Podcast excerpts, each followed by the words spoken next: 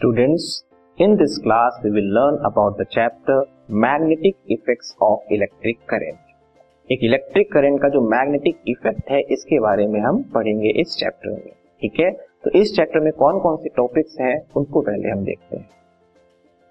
This unit deals about the following topics magnetic field and field lines magnet के around जो magnetic field होती है वो क्या होती है? कौन सी फ़ील्ड लाइंस जनरेट होती हैं, कैसे जनरेट होती हैं, इसके बारे में पढ़ेंगे। Then magnetic field due to a current carrying conductor एक कंडक्टर होगा, जिसके थ्रू हम करंट पास करेंगे तो उसके अराउंड मैग्नेटिक फ़ील्ड जनरेट होगी, वो कैसी मैग्नेटिक फ़ील्ड जनरेट होती है, इसके बारे में समझेंगे। कंडक्टर हम तीन तरह के लेंगे, एक स्ट्रेट कंडक्टर होगा, एक सर्कुलर लूप होगा, एक सोलिनॉइड होगा, ठीक है? Next force on a current carrying conductor in a magnetic field एक करंट कैरिंग कंडक्टर को एक एक्सटर्नल मैग्नेटिक फ़ील्ड में रखेंगे तो उस पर एक फोर्स लगेगा।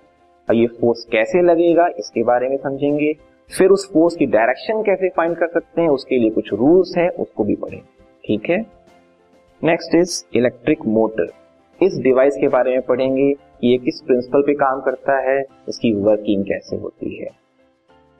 देन इज़ इलेक्ट्रोमैग्नेटिक इंडक्शन ये एक कॉन्सेप्ट है कि वाइडली यूज़ होता है डेली लाइफ में, ठीक है? इसके बारे में पढ़ेंगे। इसी पे बेस्ड एक टॉपिक है इलेक्ट्रिक जनरेटर जो कि इलेक्ट्रोमैग्नेटिक इंडक्शन पे ही बेस्ड डिवाइस है।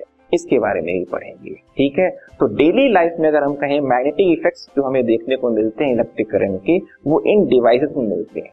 जैसे कि इलेक्ट्रिक मोटर इलेक्ट्रिक जनरेटर फिर उससे रिलेटेड और भी डिवाइसेस तो ये आप इमेज जो देख रहे हो वो है इलेक्ट्रिक मोटर की। ठीक है? And then it is electric generator ऐसे और भी तरह के एप्लीकेशन होंगे, इसके बारे में हम इस चैप्टर में पढ़ेंगे।